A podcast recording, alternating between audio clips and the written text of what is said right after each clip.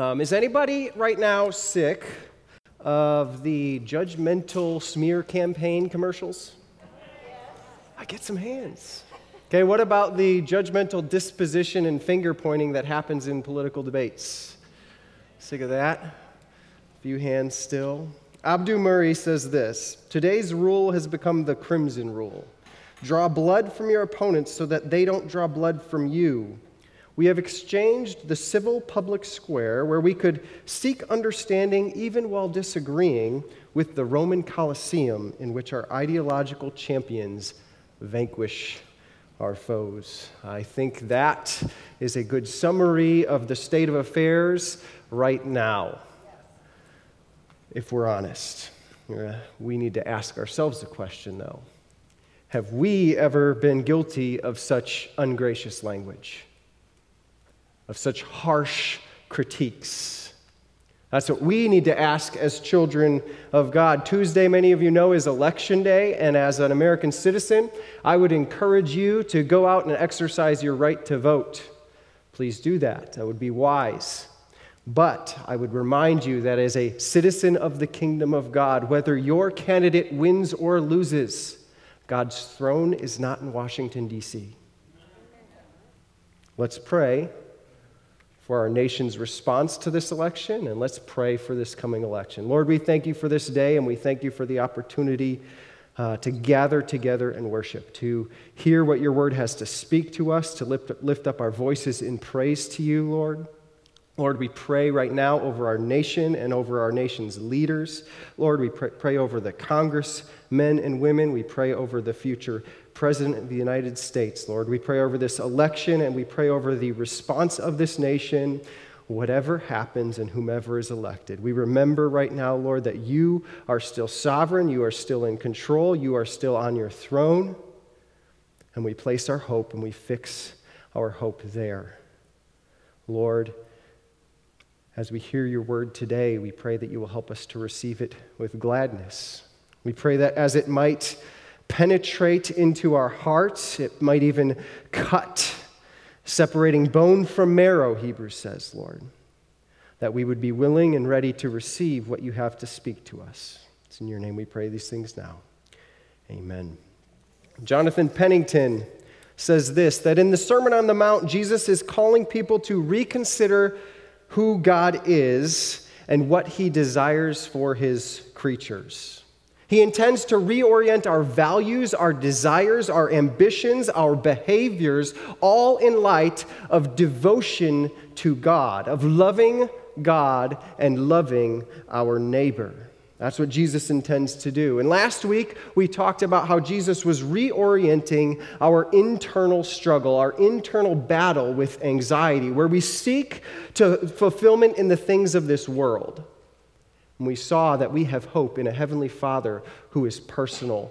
He cares for us and He is powerful because He's our Heavenly Father.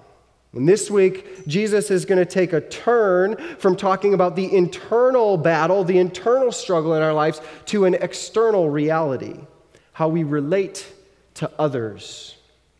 If you have your Bibles, I'd encourage you to open up to Matthew chapter 7. We'll be in verses 1 through 12 says this Judge that not, that you be not judged. For with the judgment you pronounce, you will be judged, and with the measure you use, it will be measured to you. Why do you see the speck that is in your brother's eye, but do not notice the log that is in your own eye? Or how can you say to your brother, Let me take the speck out of your eye, when there is a log in your own eye? You hypocrite! First, take the log out of your own eye, and then you will see clearly to take the speck out of your brother's eye. Do not give dogs what is holy, and do not throw your pearls before pigs, lest they trample them underfoot and they turn to attack you. Ask, and it will be given to you. Seek, and you will find. Knock, and it will be opened to you. For everyone who asks receives, and the one who seeks finds, and to one who knocks it will be opened. Or which one of you, if his son asks him for bread, will give him a stone? Or if he asks for a fish, will you give him a serpent? If you then, who are evil, know how to give good gifts to your children, how much more will your Father who is in heaven give good gifts, good things to those who ask him. So whatever you wish that others would do to you, do also to them, for this is the law and the prophets. We remember that we have to get our worship in order in order to get our lives in order. Matthew chapter 6, 19 through 24. We need to make sure our worship is rightly directed, and that could be just as true today as it was for our internal struggle last week. Here, Jesus starts with those two famous words judge not, or do not judge. It may be one of the most quoted passages in our postmodern or post truth context. Somehow, this particular truth of Jesus has become ingrained into the fabric of our society such that it has become the anthem that people who don't even believe in Jesus proclaim. You hear people say things like this Who are you to what? Judge me.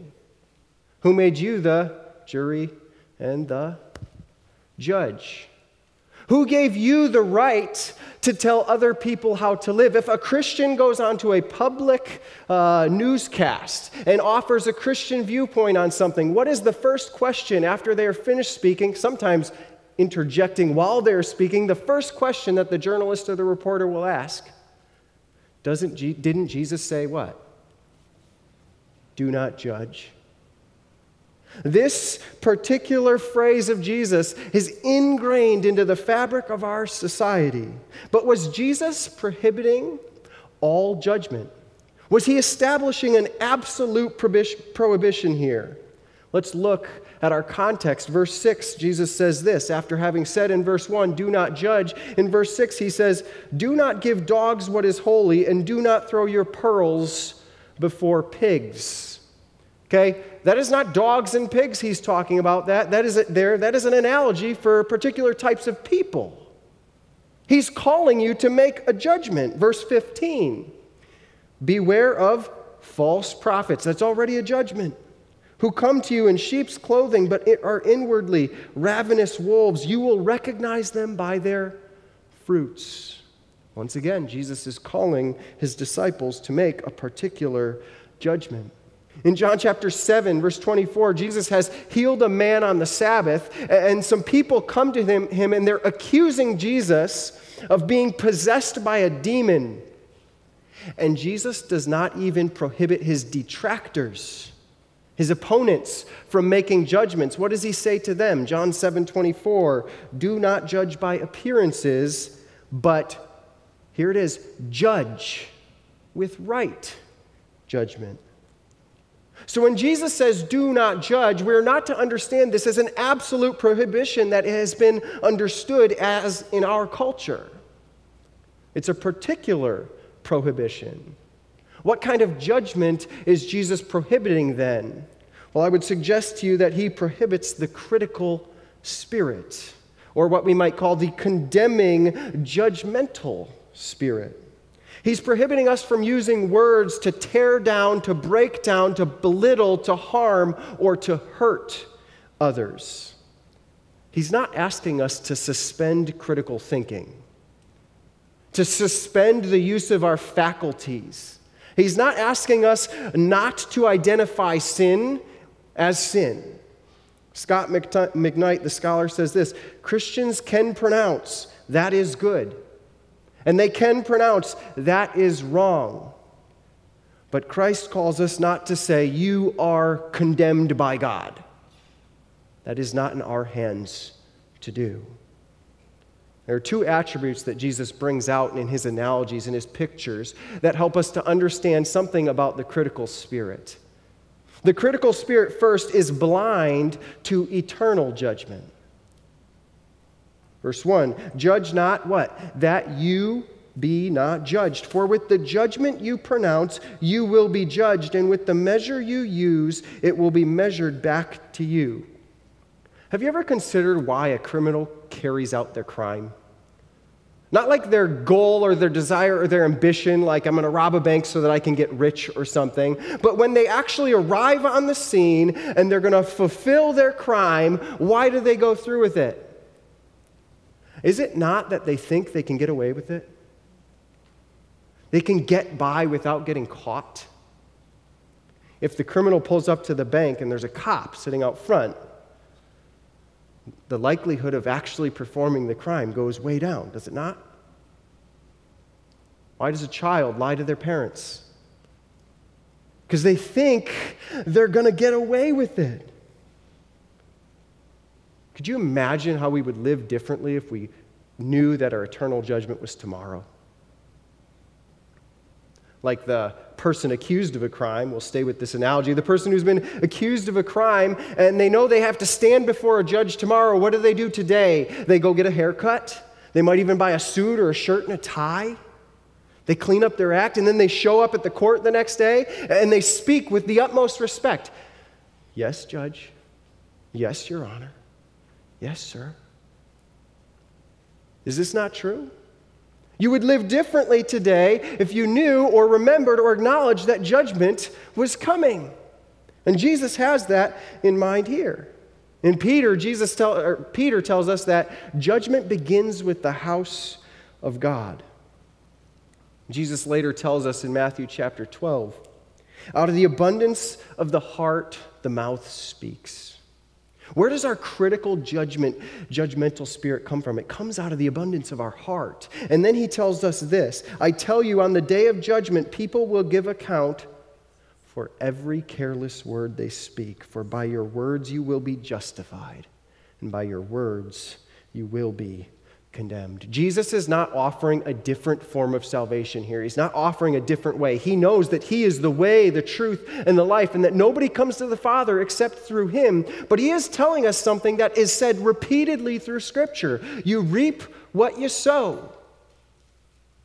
And you can tell a tree by its fruit.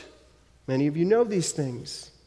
It does not matter where your condemning words come from or where they are spoken. Okay? It doesn't matter if you speak them in the safety and confines of your house to your close confidant and nobody else knows you spoke them. It doesn't matter if they were shared or aired on public TV or if they became a viral sensation and people ridiculed you. You will be found out. Your Father in heaven knows and He sees every word you speak. And Jesus says you will be held accountable for those words. And so, what he's saying here is, is do not be like the unforgiving servant of Matthew chapter 18. You guys have heard of him before. He has a huge debt that he owes to the master. And there's no way in an entire lifetime that he could ever pay this debt back. And so what does he do? He goes and he pleads to the master, Please, what? Forgive my debt. And the master graciously and mercifully forgives his debt. And then the unforgiving servant goes off and he realizes he has a servant who owes him money. Also, a large debt, not as big as his debt was, but also a large debt. And so he goes to that servant and he demands payment. And when he can't repay, what does he do? He throws him in jail, not showing the mercy that the father had shown him or the master had showed him. And Jesus' words are stinging. You wicked servant. Matthew chapter 18, 32. I forgave you all that debt because you pleaded with me. And should not you have had mercy on your fellow servant as I had mercy on you? So also my heavenly Father will do to every one of you if you do not forgive your brother from your heart. And here in Matthew chapter 7, Jesus says, With the measure you use, it will be measured back to you. In Luke chapter 6, where Luke recounts this do not judge story, the verse that happens right before it says this Luke 6 36, Be merciful, therefore, as your heavenly Father is what? Merciful. That's what should shape us as children of God. The second thing Jesus brings out is, is this that the critical spirit is blind to its own sin. He brings this out through a picture and through an analogy that is graphic and it's beautiful, uh, but he also explicitly calls it what, he, what it is. And he says, You hypocrite! That's an actor, a person who's putting on a mask, pretending to be something that they're not. Why do you see the speck that is in your brother's eye, but do not, do not notice the log that is in your own eye? Or how can you say to your brother, Let me take the speck out of your eye, when there is a log in your own eye? You hypocrite. First take the log out of your eye, then you will see clearly. Just take the speck out of your brother's eye. Is anybody else really good at seeing the sins of other people? like finding other people's faults, knowing what's wrong with them? Is it just me? Like, nobody wants to raise their hand for that one, I noticed. Okay. Thanks, Patty. She's honest. Jesus gives us a picture here of that. It's the picture of a log and a speck. Okay, a foreign object that is in our brother's eye, a fault. It doesn't belong there. It's an actual problem. It's a real issue in our brother's eye. But he says, You have in your eye a timber. Okay, it's, it's literally the, the floor joist or, or the roof joist, the main beam in construction. In modern construction, and there's pun perhaps intended here, it would be called the I beam. He's saying this Why do you and how do you do this? You got a beam in your eye. How, why, why can you not see this when your brother has this? And how do you, like, imagine for a moment, this is like 20 or 30 feet long, right? Covers, covers across a building. And how do you, hey, uh, let me, can I help you with that? This is Jesus' verbal meme. His meme game happens to be really good. For those of you who are younger, you know what a meme is. It's like a picture, and then you put some funny words over the picture, and it's something that is so true that when people see it and they read the words, they're like, yeah. And they just get it. And this is the same kind of thing. Jesus essentially writes this humorous little picture, this humorous little analogy, in order to make abundantly clear to us what we do. We all look at our own sins as small, right? I only did, you can fill in the blank. It was just a, what, little white lie. But we always see everybody else's sins as huge.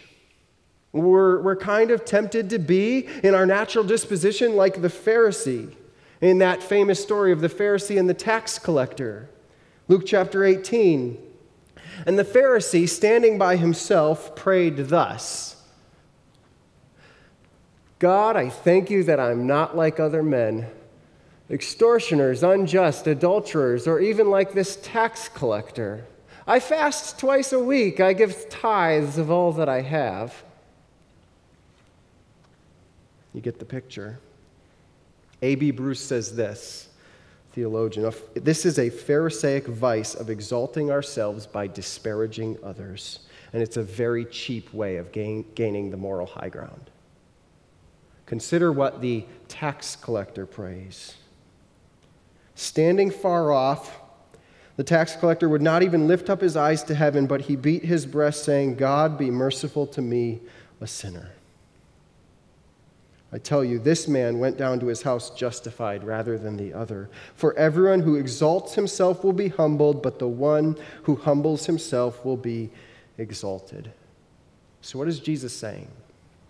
We need to first identify what Jesus is not saying. He is not saying that disciples are inherently worse sinners than other people. Okay, that's not the point of what he's saying. What he is saying is this is that we need to take our own sins more seriously than we take the sins of others. Imagine for a moment that you took your own sins, small as you might presently see them, okay, small as they might seem to you, you took them as seriously as you took a politician's sin. Might be a humbling moment for us. And that's what Jesus is saying. Mercy the first analogy, the first picture, right? Recognizing the judgment and how it works. Okay, humility.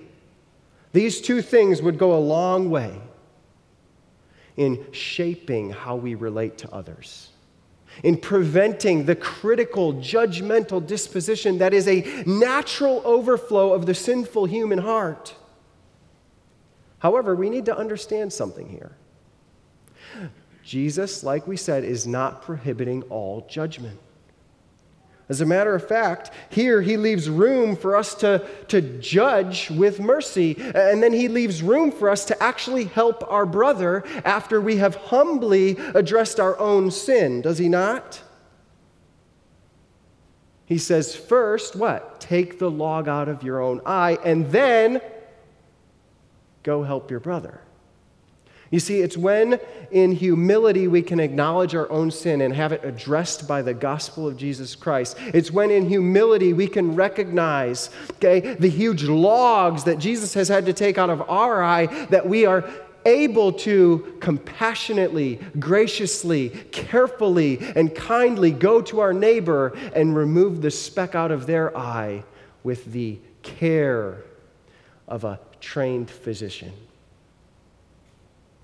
This is a careful matter. You need to be cautious if you're going to do eye surgery. And you need to be cautious and you need to be gracious when you go to address somebody in their faults. Jesus says this in 1 Peter the, the Bible says this, 1 Peter chapter 3. When you make a defense for the gospel, you are to make it with gentleness and respect. In Colossians chapter 4, Jesus, we're told this that, that in, our, in our walk towards outsiders, we are to let our speech always be gracious.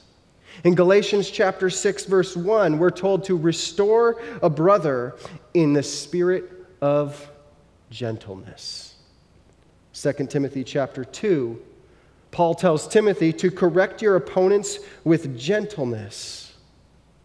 And then he says this God may perhaps grant them repentance, leading to a knowledge of the truth. They may come to their senses and escape from the snare of the devil after being captured by him to do his will.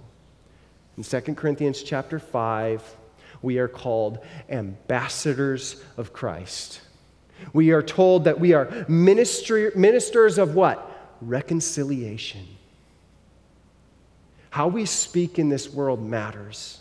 We can defend our faith in such a way that our delivery is gentle and gracious so that it will bring restoration and ultimately reconciliation, and it points to the gospel. Proverbs 15 says, A gentle tongue is a tree of life, but perverseness in it breaks the spirit. May we not have perverseness in our speech.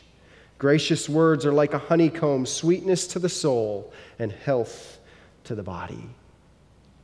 Be considerate, be careful, be gentle, be gracious, be wise in your judgments towards others. That's the next thing that Jesus tells us, though.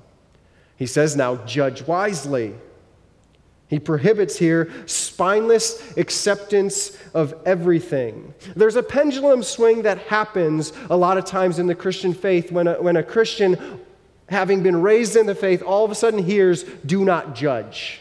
Okay? And, and, so they hear, do not judge. And so they jump on this kind of, oh, I can't ever say any judgment. And they swing to the other side and they're like, okay, I just need to be spineless and accept everything. It's a very dangerous risk. D.A. Carson says this disciples exhorted to love their enemies and not to judge might fail to consider the subtleties of the argument and they might become undiscerning simpletons. Jesus does not want that. And so he offers this verse, verse 6, as a balance. It's a counterbalance to what he's been saying in verses 1 through 5. He says this Do not give dogs what is holy, and do not throw your pearls to pigs. Why? Lest they trample on them and turn to attack you. There's a time where it is wise, okay, not to give something holy to someone.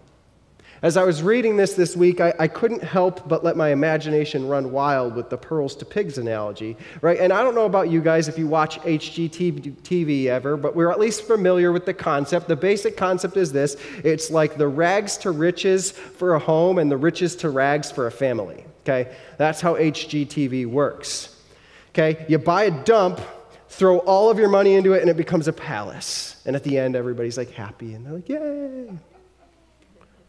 But if you watch HGTV enough, you'll notice that they do some really foolish things or they do some really extravagant things that any normal person is like, yeah, that's not going to work in real life.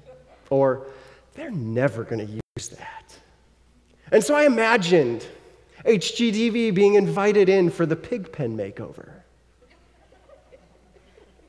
And of course, it's the family's prized pig, so you got to get him the purple mattress, right? We've seen the commercials. Egyptian cotton sheets. You get the picture? And since it's the prized pig, you might as well give him grandmother's pearl necklace. And now it's time for the reveal. Gasp. what happened? Nobody's going to look upon them and say, I can't believe the pig destroyed the, the bed. I just can't believe that the pig didn't keep the necklace in order. I can't believe he would trample it in the mud like that. You fool! This is Jesus' picture. You don't throw valuable, nice, good things to pigs and to dogs. That's just not what you do. This is foolish. There's a spineless mentality that comes into the Christian faith where people just think that the Christian faith to love our enemies means accept everything that everybody says. But the gospel is so valuable that we cannot do that. To love our enemies is not to accept everything they want as right. If our child, okay, wants to jump off the Mackinac Bridge, we don't go, okay, sounds great. If that's what you want to do, let's do it. And drive them up there and encourage them to jump off. We know that's foolish. It's not good for their life. It's going to hurt them, it's going to harm them. And the pearl, you don't throw to a pig. The pearl, it reminds us of the pearl of greatest price in Matthew chapter 13, verses 45 through 46, where the merchant, he goes out and he sells everything to get the pearl of greatest price. And what, what Jesus tells us is that that pearl of greatest price is the gospel of the kingdom of God. Do you value the gospel like that? You cherish the gospel like that, that you don't want anything to muddy it that you don't want anything to come against it? Do you value, would you sell everything in order to obtain it? There are two ways that I see primarily in our cultural context that people try to destroy the gospel. The first is just a kind of vilification, a harsh rejection, a critical condemnation uh, of Christians and of the gospel. And there comes a time where you have to understand somebody's critical spirit coming at you and, step away and say, I will leave it in the hands of God.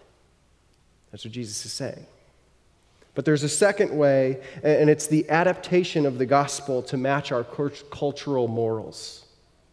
And this one is also dangerous, where we just accept whatever's going on in culture and, in the process, the, the gospel gets turned in kind of a, a doormat for all the mud of society. All the ideas that don't align with the gospel just get, the gospel gets changed instead of people being changed. And Jesus says to his disciples in Matthew chapter 10, if anyone will not receive you or listen to your words, shake off the dust from your feet when you leave that house or town. Truly I say to you, it will be more bearable on the day of judgment for the land of Sodom and Gomorrah than for that town. There is a time where, in our wise, discerning judgment, we shake off our feet. Proverbs 9 says, Do not reprove a scoffer, or he will hate you. Reprove a wise man, and he will love you. The gospel shapes our lives. It shapes the way we think. It shapes the way we relate, we relate. It shapes the way we engage others and how we speak to them. And we need to consider these things. Now, as you've been following along in the Sermon on the Mount, I will ask you have the demands of the Sermon on the Mount beginning to mount up for anybody? I see a few hands the surpassing righteousness, the purity in thought, emotion, behavior, the sincerity, the integrity, the grace, the love, the humility, the spiritual discipline, the, the confident trust in God, and now the wise, discerning spirit. That, that, that attempts to tame the tongue, which James himself tells us is like taming a forest fire. Who can do that? We should be at least moderately familiar with that over the last few summers. It's not easy. These demands force us to recognize that we need help. We recognize our own personal inadequacy to live up to the demands of the Sermon on the Mount fully in our own power. We need God to actually help us do this. And so we turn in the sermon to verse 7, where Jesus extends to us a gracious hand of God in prayer. Verse 7 Ask, and it will be given to you. Seek, and you will find. Knock, and it will be open to you. For everyone who asks receives, the one who seeks finds, to the one who knocks it will be opened. Or which one of you, if his son asks him for bread, will give him a stone, or if he asks for fish, will you give him a serpent? If you then, who are evil, know how to give good gifts to your children, how much more? Will your Father who is in heaven give good things to those who ask him? There are a lot of parallels, if you were to read back into Matthew chapter 6 at the end, between Matthew 6 and Matthew 7, 7 through 11. We have the same heavenly Father, your heavenly Father, who is identified here at being present with us that we saw last week. We see, have the same phrase, how much more? Prayer to our Father matters. And so we can pray here. Why? Because God hears and He responds. It has been said that one can be truly industrious man and yet be poor in material things. But you cannot be a truly praying man and be poor in spiritual things. Scripture tells us a lot about prayer. In the, in the Lord's Prayer already, we've learned a little bit about prayer, and we're reminded that you need to be forgiving as you ask for forgiveness. Forgive us our debts, what? As we have forgiven our debtors, or those who have trespassed against us. Scripture speaks of, of asking God in faith, asking according to God's will. It speaks of the power of the prayers of a righteous man. And these are all really important things. We read about the importance of persistence, like the persistent widow that we read about. And here there's, there's a sense of persistence. He says, ask, seek, knock. And each one of these are the perfect present tense.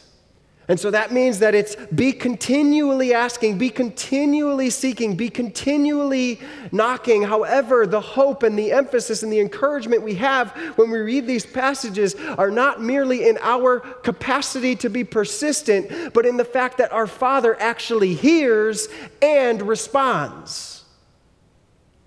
1 Peter chapter 3 For the eyes of the Lord are on the righteous, and his ears are open to their prayer.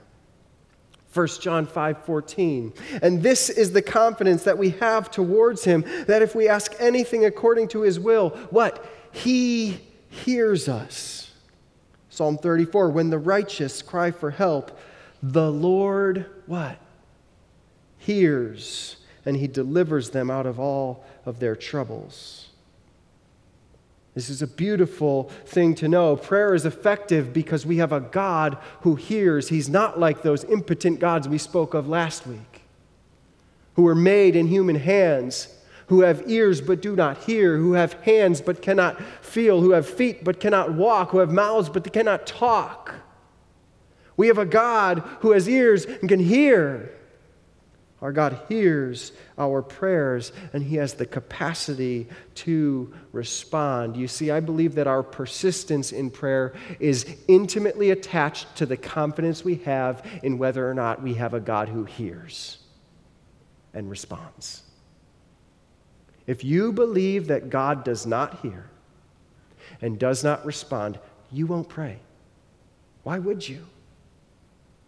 I'm often uh, startled by the devotion of people in Eastern religions and Eastern cultures where they will walk, sometimes half mile or a mile, every day to a temple to bow and kneel and pray before an idol, a statue that someone in their community made. And yet we have a God who is, we're told, is living and active. Okay? We have a Savior, Jesus Christ, who died. He came, lived, died, and rose again on the third day. And he ascended on high, and he's seated at the right hand of the Father in heaven. And he's interceding on our behalf. And we have a Holy Spirit dwelling in us who helps us in our prayers. And to think that we would forget that we have a God who hears our prayers. And indeed, he is a God who responds when we pray to him. Second, pray because God gives better gifts. How much more will your Father give good gifts to his children? Jesus has a little subtlety in what he says here. He throws something in this little discussion of the Father who, who will give, you know, if you ask for bread, he's not going to give you a stone. If you ask for fish, he's not going to give you like a snake. And I, I know there's people who are like, I like snakes and stuff. The point is not whether or not it's okay to own a snake. The point is, okay, there's something like a fish, fishy looking kind of snake, that's inedible and probably not good for the body. It's harmful to their child. And a father wouldn't give their kid that. But he says something in here. And a lot of people just read right past it. We look right over it. What he says this is this if you what? Who are evil. He doesn't expound on it. He doesn't discuss it in any further detail. He just accepts that you will understand that this reality is true, that we have a sinful disposition from birth. That this is an inherent thing in human nature. And yet, even the sinful father gives life giving gifts to their child, gives good gifts to their child. John chapter 16, verse 24, Jesus says this Until now, you have asked nothing in my name. Ask and you will receive, that your joy may be full. The fullness of joy in the Christian life comes by asking the Father for the good gifts that only He can actually give. And He desires to bring to you the fullness of joy that He has to offer. But a lot of times we attach the fullness of joy to earthly material realities, don't we? And so our prayers sound something like, Hey, God, can you make me rich? Can you give me a new and we think that that is what's going to satisfy. That's the kind of asking, seeking, and knocking that we do. Dallas Willard said, God, please don't grant me more power than the, my character can handle. That's a spiritual prayer. I think the Father's happy to answer that kind of prayer. Luke chapter 11, verse 13 gives us further insight into what these good gifts are. Jesus, Jesus says this If you then, who are evil, know how to give good gifts to your children, how much more will the Heavenly Father give the Holy Spirit to those who ask Him? We have the Holy Spirit. If we have believed in Jesus Christ's death, burial, and resurrection, as the means by which we have been reconciled to God the Father. Our sins have been forgiven. The, the penalty for our sins, the punishment, has been paid. We're assured that if we have done this, we have the Holy Spirit. Ephesians 1 3 says this Blessed be the God and Father of our Lord Jesus Christ, who has blessed us in Christ with every spiritual blessing in the heavenly places. Do you believe that? That's an awfully good gift. Every spiritual blessing. 113 in Ephesians says this In him you also, when you heard the word of truth, the gospel of your salvation, and believed, you were sealed with what? The promised Holy Spirit who is the guarantee of our inheritance until we acquire possession of it to the praise of his glory. There is an eternal inheritance before us, and we have the gift of the Holy Spirit that has already assured it. You want to know something about the fullness of joy that you could be having as a child of God? Understand the gift that God has already given you in the salvation you have in Jesus Christ, the, the present indwelling of the Holy Spirit that is transforming you into the likeness of Jesus Christ, and the fullness of the inheritance that waits for you. That'll teach you something about the fullness of joy. I appreciate what Tim Keller said when he said this God will only give you what you would have asked for if you knew everything that he knew. I think that to be true, and I think that uh, helps us to understand what Jesus is saying here. Ask, seek, knock. God hears and He wants to respond, and He gives good gifts, but we don't under, always understand what the good gifts are that God will give. And so I'll ask you this is, is the demand of the Sermon on the Mount great? Yes. Is it possible for us to fulfill the demands of the Sermon on the Mount in our own human strength? No. But is it possible with God? Absolutely. And so the sermon ends this way, this portion of the sermon. So, whatever you wish that others would do to you, do also to them, for this is the law and the prophets. That's the golden rule. We've heard it, and I'm not going to have any extended dialogue on this. At the beginning, I shared to you today's rule is the crimson rule. Jesus advises his disciples to have the golden rule, and we understand the golden rule most fully when we see it in the person of Jesus Christ. The golden rule tells us to do to others what we would want them to do to us under the acknowledgement and understanding that we may never get it back. They may never do it to us. As a matter of fact, they may do the exact opposite. We may do what they would want them to do, and they will do what we would not want them to do. The golden rule acknowledges this reality. But Jesus still says, do it. And in the gospel, Jesus Christ exemplified that when he himself gave his life, died on a cross for us, something that we would never have done, and yet he did for us. We're at the time in our service where we are going to participate in communion. I would encourage you, if you have.